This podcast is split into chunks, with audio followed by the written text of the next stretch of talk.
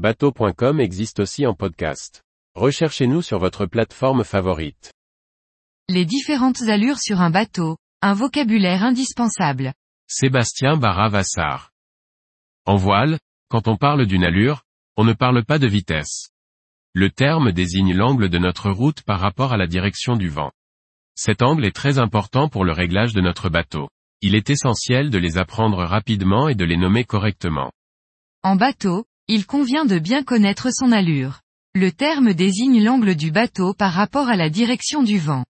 On en distingue un certain nombre, désignés chacune par un nom précis, qu'il peut s'avérer essentiel de connaître pour bien communiquer au sein d'un équipage. Voici les principales. La première allure est, le vent debout. On utilise ce terme lorsqu'on est face au vent, ou presque. L'angle de cette allure est compris entre 0 et 30 degrés, jusqu'à 50 degrés environ, selon les performances de votre bateau. Dans cette configuration, vous allez beaucoup ralentir. Dans certaines manœuvres, cela peut être utile, comme la récupération d'hommes à la mer en quick stop ou d'autres manœuvres d'approche. Mais attention à ne pas rester trop face au vent. Si votre voilier ralentit trop, vous ne serez plus manœuvrant. En voilier, on remonte souvent au vent. L'allure la plus efficace est alors le prêt. Plus votre bateau sera efficace, plus vous pourrez vous rapprocher du vent. Si vous êtes à la limite entre le prêt et le vent debout, on dit alors que vous êtes au prêt serré. Un peu plus abattu que le prêt, c'est-à-dire plus loin du vent que le prêt, on est au bon plein. On continue à remonter au vent, mais c'est moins optimal. Cette allure peut être très utile pour les manœuvres d'approche un peu délicates, comme l'homme à la mer ou la prise de quai. On peut facilement choquer les voiles, c'est-à-dire les ouvrir, pour ralentir le voilier et les reborder, les retendre, pour accélérer. On reste très manœuvrant car on peut toujours lofer et abattre, c'est-à-dire se rapprocher ou s'écarter de la direction du vent. Encore plus abattu que le bon plein, on trouve le petit largue.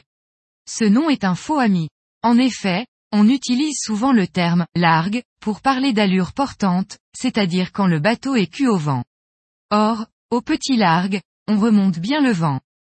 On est au travers lorsqu'on est à 90 degrés par rapport à la direction du vent. Les voiliers évoluent très bien à cette allure, car les voiles bénéficient d'un bon écoulement pour faire avancer le bateau. Le largue est une allure portante, c'est-à-dire qu'on descend par rapport au vent. Les voiles sont très ouvertes et gonflées pour optimiser leur rendement. Cette allure est très agréable car on ressent moins le vent et, généralement, on peut essayer de surfer sur les vagues. Quand on est très abattu dans les allures portantes, on dit qu'on est au grand largue.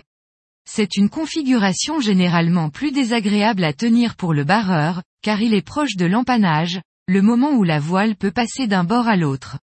Cependant, on peut se placer dans cette allure si c'est plus pratique pour notre trajectoire. On dit qu'on est vent arrière lorsque le vent arrive en plein dans notre dos. Les voiles sont très ouvertes et la grand voile peut même déventer la voile avant. On pourra alors décider de faire passer la voile avant de l'autre côté.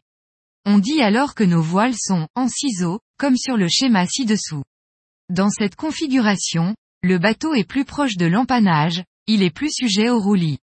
Aussi, le barreur a moins de repères visuels, il doit donc être très concentré pour éviter un empannage sauvage. Dans cet article, nous vous avons présenté les différentes allures qui existent. L'idéal est d'apprendre toutes les allures présentes sur ce schéma, mais vous pouvez ne retenir dans un premier temps que les cinq plus importantes. Le vent debout, le prêt, le travers, le largue, le vent arrière.